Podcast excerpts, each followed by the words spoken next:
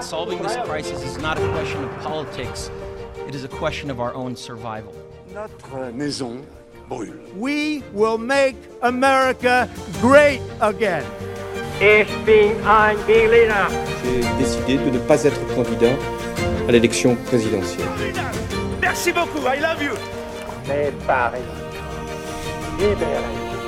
Et je crois qu'avec l'aide de Dieu, ensemble, nous réussirons. Bonjour à tous, très très heureux de vous retrouver pour notre nouvelle émission sur RCJ, Histoire d'un discours. Bonjour Sacha. Salut Maxime, bonjour à tous. Très heureux de vous faire découvrir une nouvelle voix aujourd'hui également. Bonjour Shannon Seban. Bonjour. Aujourd'hui, nous avons l'honneur, le privilège de recevoir Monsieur Jacques Attali pour échanger sur le discours de François Mitterrand à la Knesset le 4 mars 1982. Bonjour à vous, Monsieur Attali. Bonjour, monsieur. On a beaucoup de choses à dire sur vous, sur votre biographie, mais on va être assez synthétique. Vous êtes né le 1er novembre 1943 à Alger et êtes notamment un écrivain, chef d'entreprise, économiste. Vous avez également été conseiller spécial du président de la République François Mitterrand pendant 10 ans, entre 1981 et 1991. Et vous avez notamment travaillé sur le discours que nous allons écouter aujourd'hui. Vous avez également fondé quatre institutions internationales, dont Action contre la faim et plus récemment Positive Planète, avec comme objectif de promouvoir l'économie positive et soutenir depuis 22 ans la création d'entreprises positives dans les quartiers en France, en Afrique et au Moyen-Orient. Nous parlerons notamment en cette fin d'émission avec toi Shannon de votre dernier livre Il y aura d'autres jolis mois de mai. Mais avant, Sacha, avant d'entendre une partie du discours de François Mitterrand, peux-tu nous donner des éléments de contexte?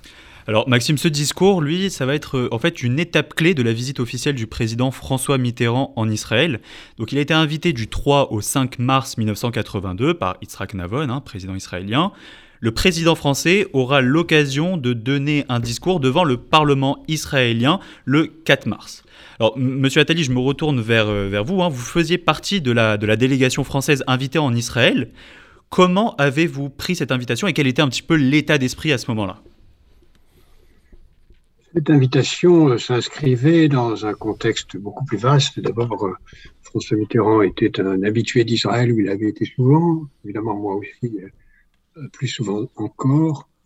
Il y avait même eu une visite, si je me souviens bien, en février 81, donc avant l'élection présidentielle, Mhm. où le chef de l'opposition avait rencontré avec moi et quelques autres. Moi, j'étais son directeur de cabinet, tout en n'étant pas du tout membre des instances du Parti socialiste, donc je ne voulais pas, puisque faire une carrière politique. Nous avions rencontré Golda Meir, euh, tous les dirigeants euh, euh, de, la gauche israélienne de l'époque. Et dès son élection présidentielle, son souci avait été, son, son désir avait été d'être en Israël. Le premier chef d'État qu'il a reçu, à ma connaissance, si mon souvenir est bon, c'est le roi d'Arabie Saoudite, parce qu'il tenait absolument à créer des bonnes relations avec tous les pays de la région, et il a tout de suite voulu aller en Israël. Euh, les circonstances ont retardé ce voyage. Vous pouvez me rappeler la date, s'il vous plaît? C'était au mois de février Mars, date- mars 82. mars 82.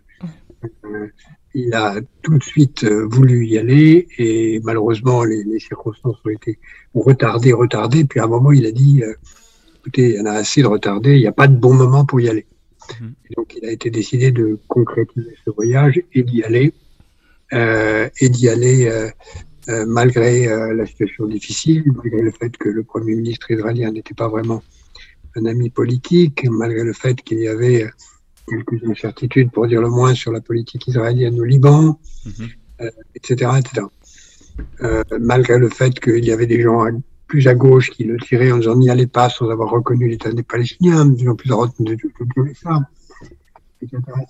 Mitterrand, lui, avait toujours l'idée que les circonstances l'amèneraient à, y aller pour dire ces vérités aux Israéliens et aux Palestiniens. Et il a voulu donc faire ce voyage à une date qui était encore euh, tôt dans son, dans son mandat, puisque c'était véritablement euh, même pas un an après son élection. En effet, j'étais avec lui, avec euh, Claude Chesson et quelques autres dans ce voyage. Et euh, comme souvent pour François Mitterrand, la préparation du discours se faisait au dernier moment. Euh, Alors, on, parlera de, de l'organisation du discours euh, après, de toute l'écriture et de toute l'importance que vous avez eue justement euh, dans l'organisation de ce discours-là. Alors, juste voilà pour ce qui s'est passé avant, pour vraiment le contexte de ce discours, parce qu'il faut le rappeler, euh, c'est bien la première visite euh, d'un président français en Israël depuis sa création, euh, depuis la création de l'État d'Israël, hein, bien sûr, et c'est un événement géopolitique majeur, hein, puisque depuis la guerre des six jours de 67, les relations franco-israéliennes sont plus que tendues. On peut rappeler l'embargo sur la vente d'armes à Israël décidé par le général de Gaulle le 2 juin 67, l'affaire des vedettes de Cherbourg ou celle des Mirages, et bien sûr la conférence de presse du 27 novembre de la même année où le général de Gaulle aura des propos qui auront un impact fort euh, dans la société israélienne. Euh, comme vous l'avez dit, Mitterrand, lui, n'a jamais, euh, François Mitterrand, bien sûr, désolé, hein, François Mitterrand, lui, n'a jamais dissimulé son soutien à Israël sans pour autant cacher son avis sur la nécessité d'un État palestinien. J'ajouterais dans votre description qu'il y avait Bien sûr. une euh, euh, déclaration faite à Venise par le sommet du G7 euh, au temps de M. Giscard d'Estaing, qui définissait euh, l'importance de la reconnaissance des droits des Palestiniens sans, sans mettre sur le même plan la reconnaissance de l'État d'Israël, avec une ambiguïté même extrêmement insoutenable.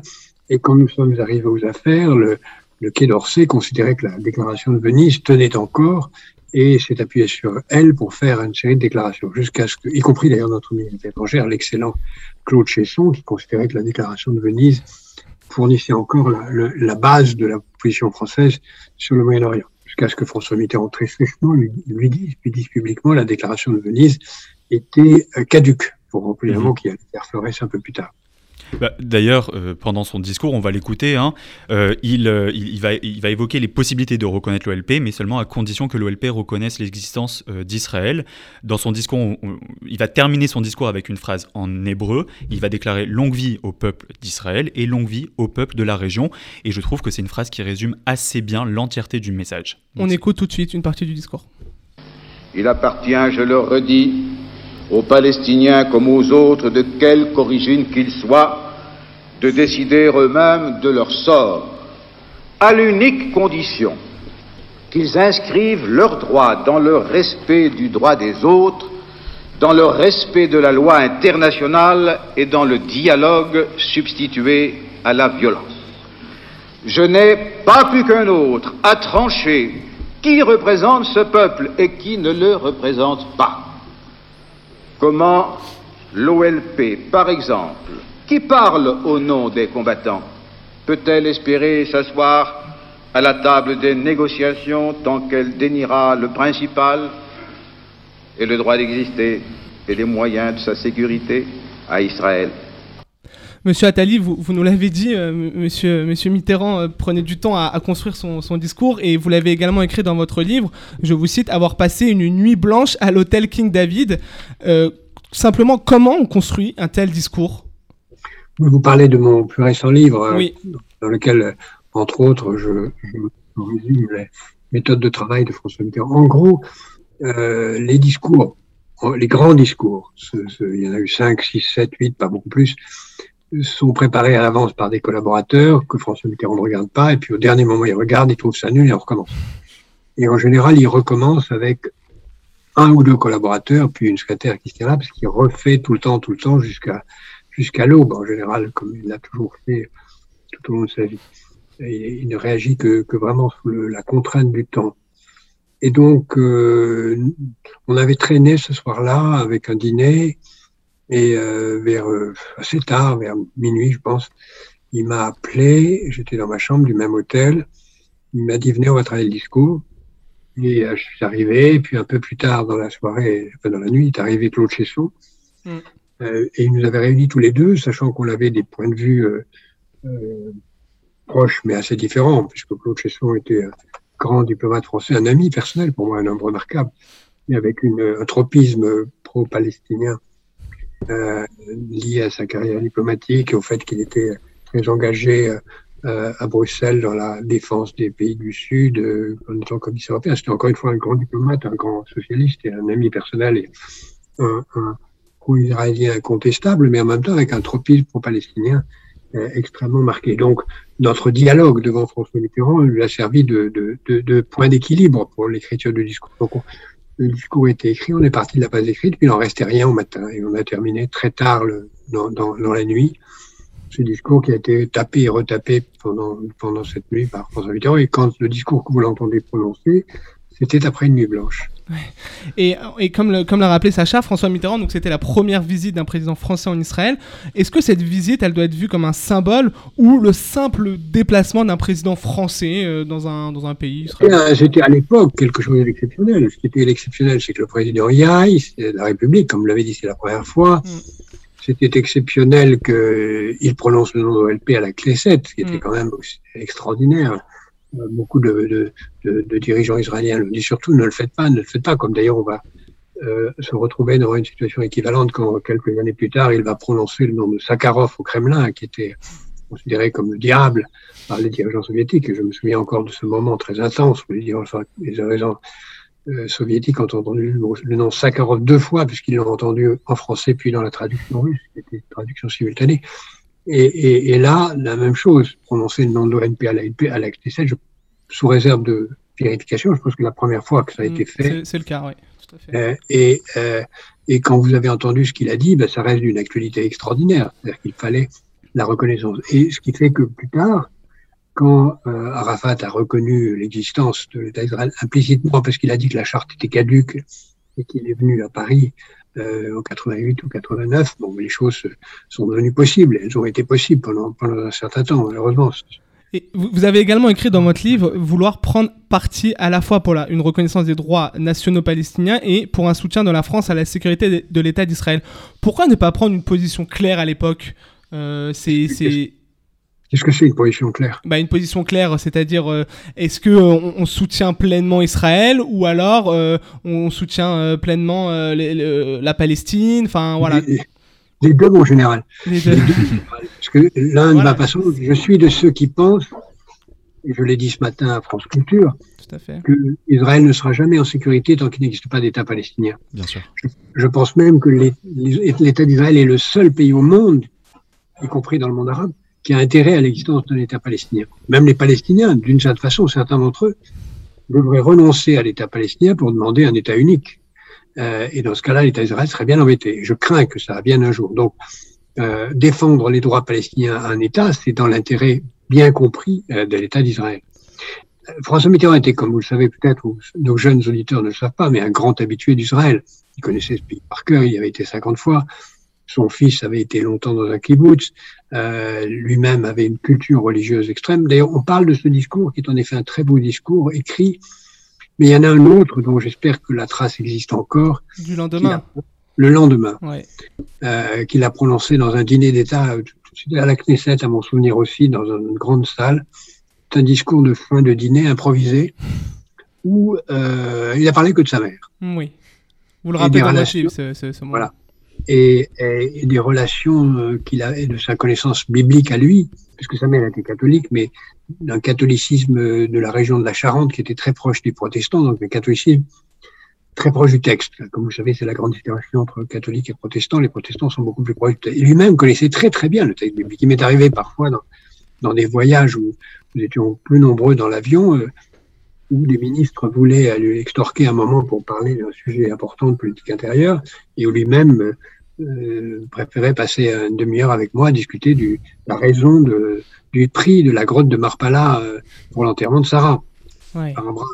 Euh, et, et, et, et sa connaissance était très grande, très, très évidemment très, très chrétienne, mais très très grande, très approfondie, avec un émerveillement sur les questions bibliques, beaucoup d'ironie aussi, en disant que le peuple juif dans l'histoire avait été lui aussi, comme les autres, un peuple massacreur, euh, que, la Bible le raconte bien, c'est vrai. Donc il y avait de l'ironie, de la tendresse, et évidemment une, une, une, une- solidité dans le soutien d'Israël qui ne s'est jamais démenti. Encore aujourd'hui, il y a des secrets d'État que je ne peux pas révéler qui, qui, confirmeront le jour venu. Mais et, et- et- et les, la- les citations de son, de son discours le, le confirment également, parce que François Mitterrand a tenu à rappeler dans son discours, je le cite, que le peuple français est l'ami du peuple d'Israël. Euh, pareil, à cette époque, ça devait être une déclaration euh, sensible. Enfin, c'était pas aussi facile de, de dire ça. c'était nouveau par rapport au président précédent. Je rappelle que De Gaulle, vous l'avez cité, Pompidou, c'était pas mieux, et Giscard, c'était clairement, très clairement rangé du côté euh, des ennemis d'Israël. Il avait été en Jordanie observer Israël à la jumelle, mm. ce qui était vraiment un signe. Il avait refusé d'aller en Israël pendant le même voyage où il avait été en Jordanie. Donc il y avait une vraie hostilité extrêmement profonde. Et il y avait, euh, non pas chez Giscard lui-même, loin de là l'idée de, le lui prêter, mais il y avait connotation antisémite dans, dans, certains milieux de la droite française qui était très explicite hein, dans le comportement diplomatique de certains à cette époque. Et est-ce qu'on peut, selon vous, considérer ce discours comme en avance sur son temps et notamment sur les contours de l'accord d'Oslo signé le 13 septembre 1993 Oui, euh, oui, absolument. D'autant plus que dès cette époque a commencé une série de négociations, euh, dont certaines ont lieu à Paris, euh, dans lesquelles je suis mêlé, pour créer les conditions de rapprochement. C'est là où j'ai fait la connaissance d'un grand Palestinien magnifique qui s'appelait Issam Sartawi, qui a été ensuite assassiné qui est venu à Paris pour commencer à négocier les bases de la paix. C'est là qu'on s'est retrouvé à quelques-uns euh,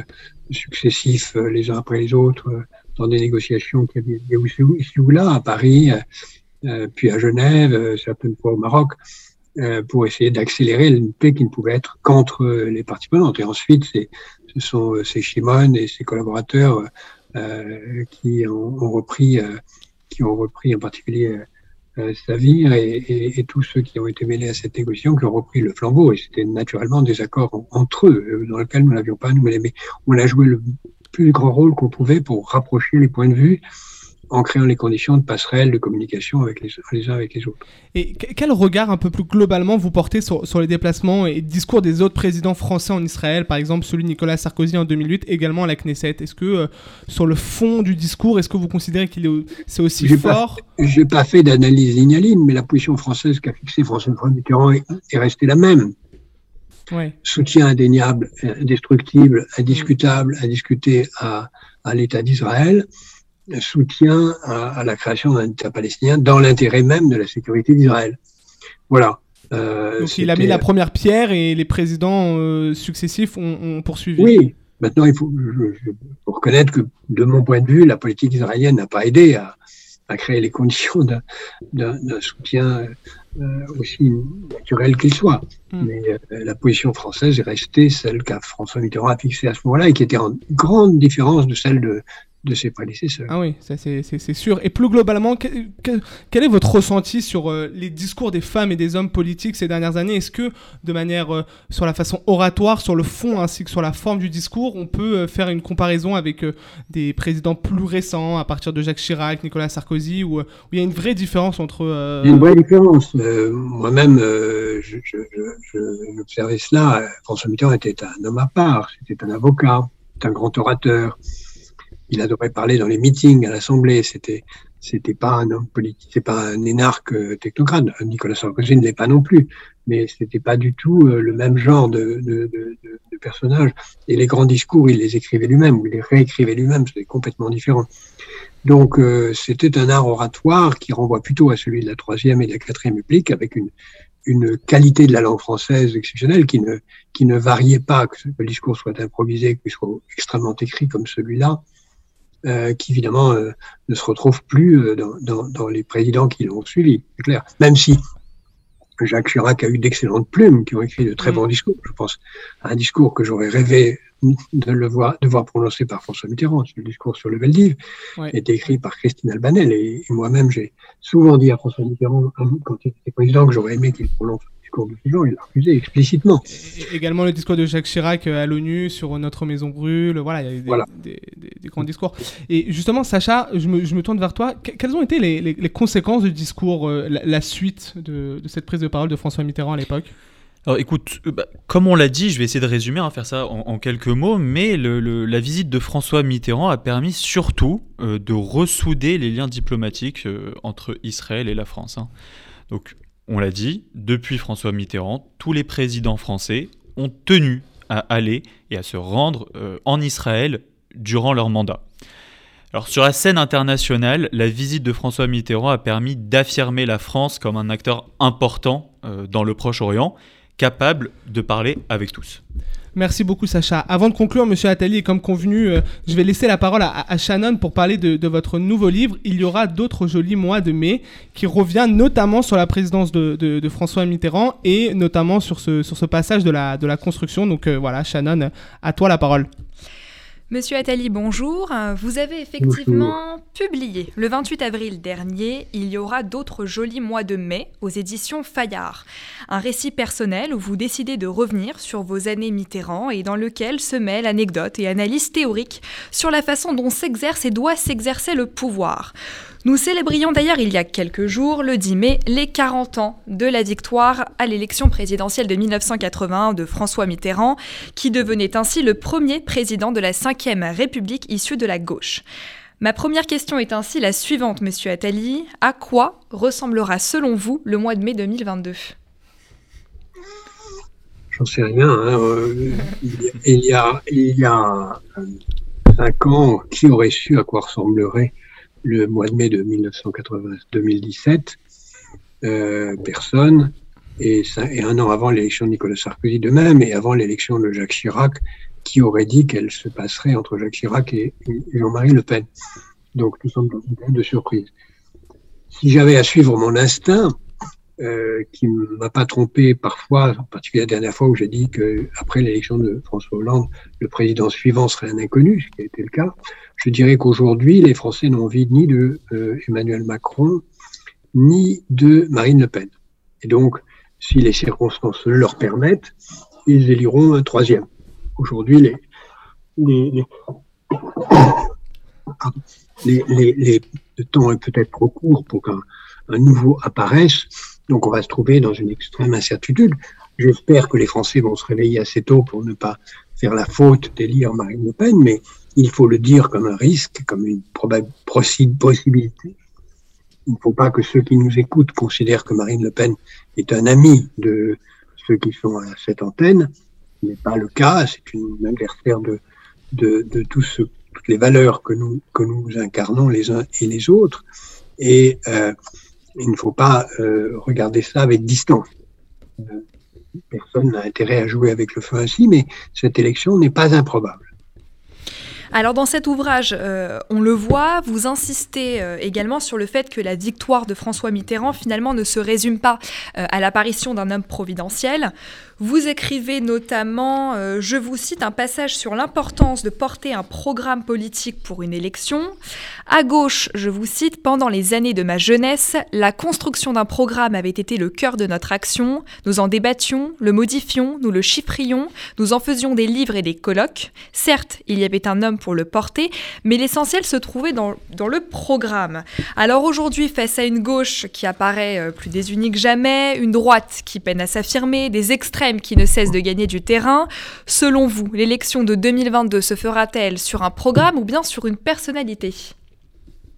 Cher ami, euh, cher Shannon, parce qu'on est des amis de longtemps, vous avez oublié de citer dans votre liste un parti qui aurait euh, quelques raisons et quelques avantages à avoir un programme, des équipes, à travailler sur un budget. Ce parti s'appelle En Marche. Il se trouve accessoirement être le parti du président de la République.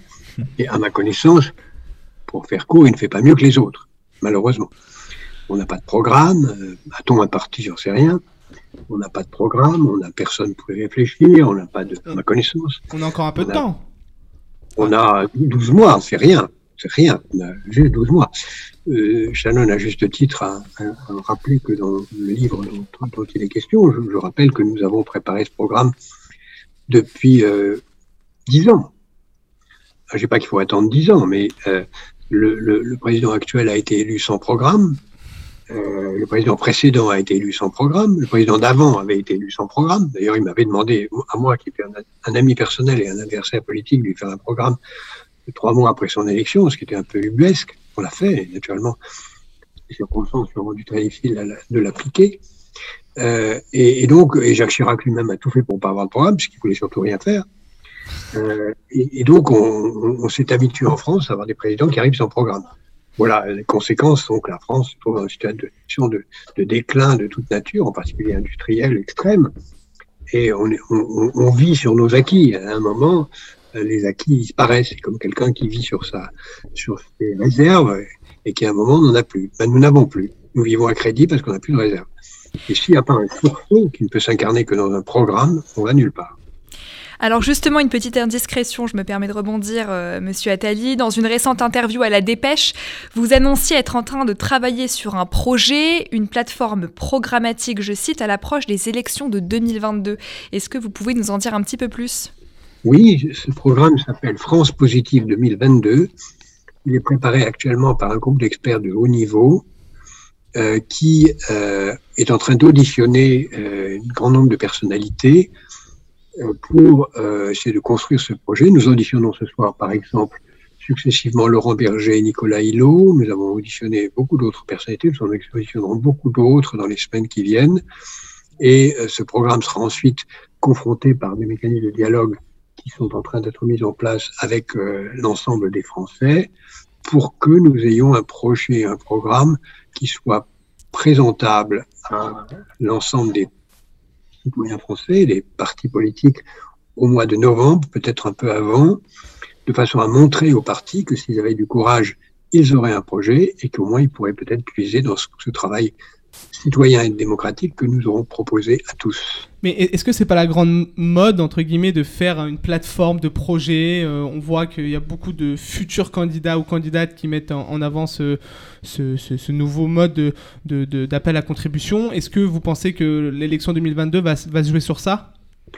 Si vous parlez de mode de faire des programmes, c'est une bonne nouvelle. En, en latin, non, la, le format, le format pour le faire. En latin, on dirait utinam, mais en, en hébreu, on dirait dayenu, ce qui n'est pas exactement la même chose. Ouais. On traduit pas dayenu par utinam. Mais, ouais. euh, là, ça suffit, ça nous aurait mm. suffi. Euh, plaise au ciel que, euh, donc, euh, dans les deux cas, je, je crois que euh, c'est très bien si c'était vrai. Alors, c'est vrai qu'il y a quelques tentatives qui sont en cours et qui sont très bienvenues. Euh, je n'ai rien vu pour l'instant. Je sais que Madame Médard prépare un projet, qu'il y a eu différentes autres. C'est très très bien. Le plus il y en a, le mieux je me porte. Il faut des programmes. Pour l'instant, on n'en voit pas, mais c'est très très bien. Ça remplace ce que les partis ne font pas, mais c'est très bien.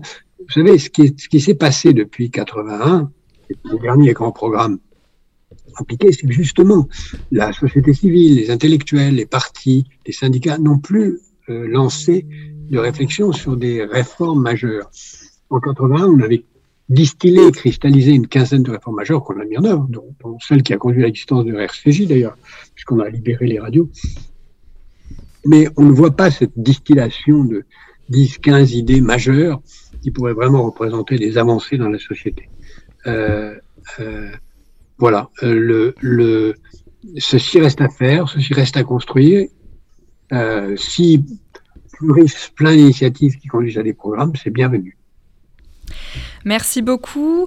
Enfin, pour terminer, parce qu'on a la chance de vous avoir aujourd'hui avec nous, s'il y avait une anecdote, un fait particulièrement marquant de vos années Mitterrand que vous devriez retenir. J'en donne quelques-unes les plus significatives dans, ce livre. Euh, euh, il y a tellement de choses euh, lourdes je dirais, le, moment où il nous a annoncé à quelques-uns en grand secret qu'il allait mourir dans, l'année. C'est resté un moment très lourd, puisque c'était tout à fait au début de son mandat et qu'heureusement ça ne s'est pas produit. Le moment où il part pour Beyrouth sans rien dire à personne et en me montrant deux, lettres euh, qu'il met dans son tiroir, qu'il laisse ouvert pour moi en disant vous regarderez ces lettres. Si je ne reviens pas, personne n'est au courant que je pars. Ça, c'est des moments extrêmement forts. Et puis, il y a aussi les, moments heureux. Puis, si vous voulez le savoir, il y a des moments très heureux dans cette période qui n'ont rien à voir avec François Mitterrand. Je suis très heureux d'avoir écrit des romans euh, à cette époque, euh, en particulier un qui m'a beaucoup. Euh, qui, dont, dont je suis très heureux, que je suis très heureux d'avoir écrit, qui s'appelle La vie éternelle, virgule, roman, qui est pour moi un, un de mes livres que, dont je suis le plus fier, qui n'a rien à voir avec la présidence de la République, car mon, mon, mon idée de la vie, c'est qu'elle est tellement courte qu'il vaut mieux en avoir plusieurs en même temps.